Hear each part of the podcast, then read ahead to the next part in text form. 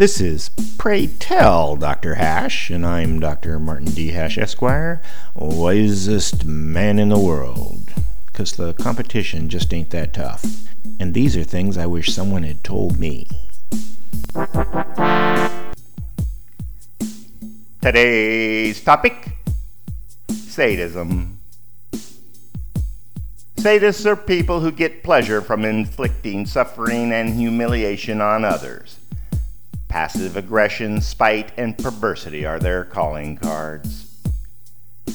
In the past, sadism was a psychiatric condition but has since become mainstream.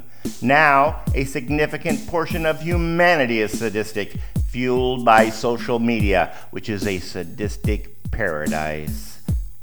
Internet trolls, the call out culture, and Twitter are breeding grounds for sadists.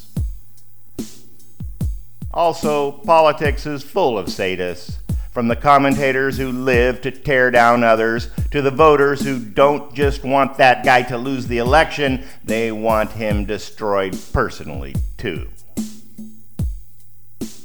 Because people overlook their own emotional weaknesses, sadism goes undetected by the person exhibiting it, requiring a self awareness most folks just don't have because our self absorption has increased along with our freedom.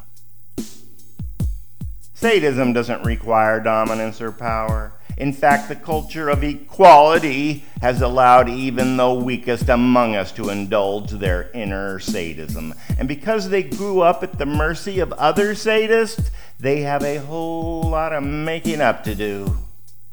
There are more opportunities than ever for the newly empowered sadists to engorge themselves on the vulnerabilities of others.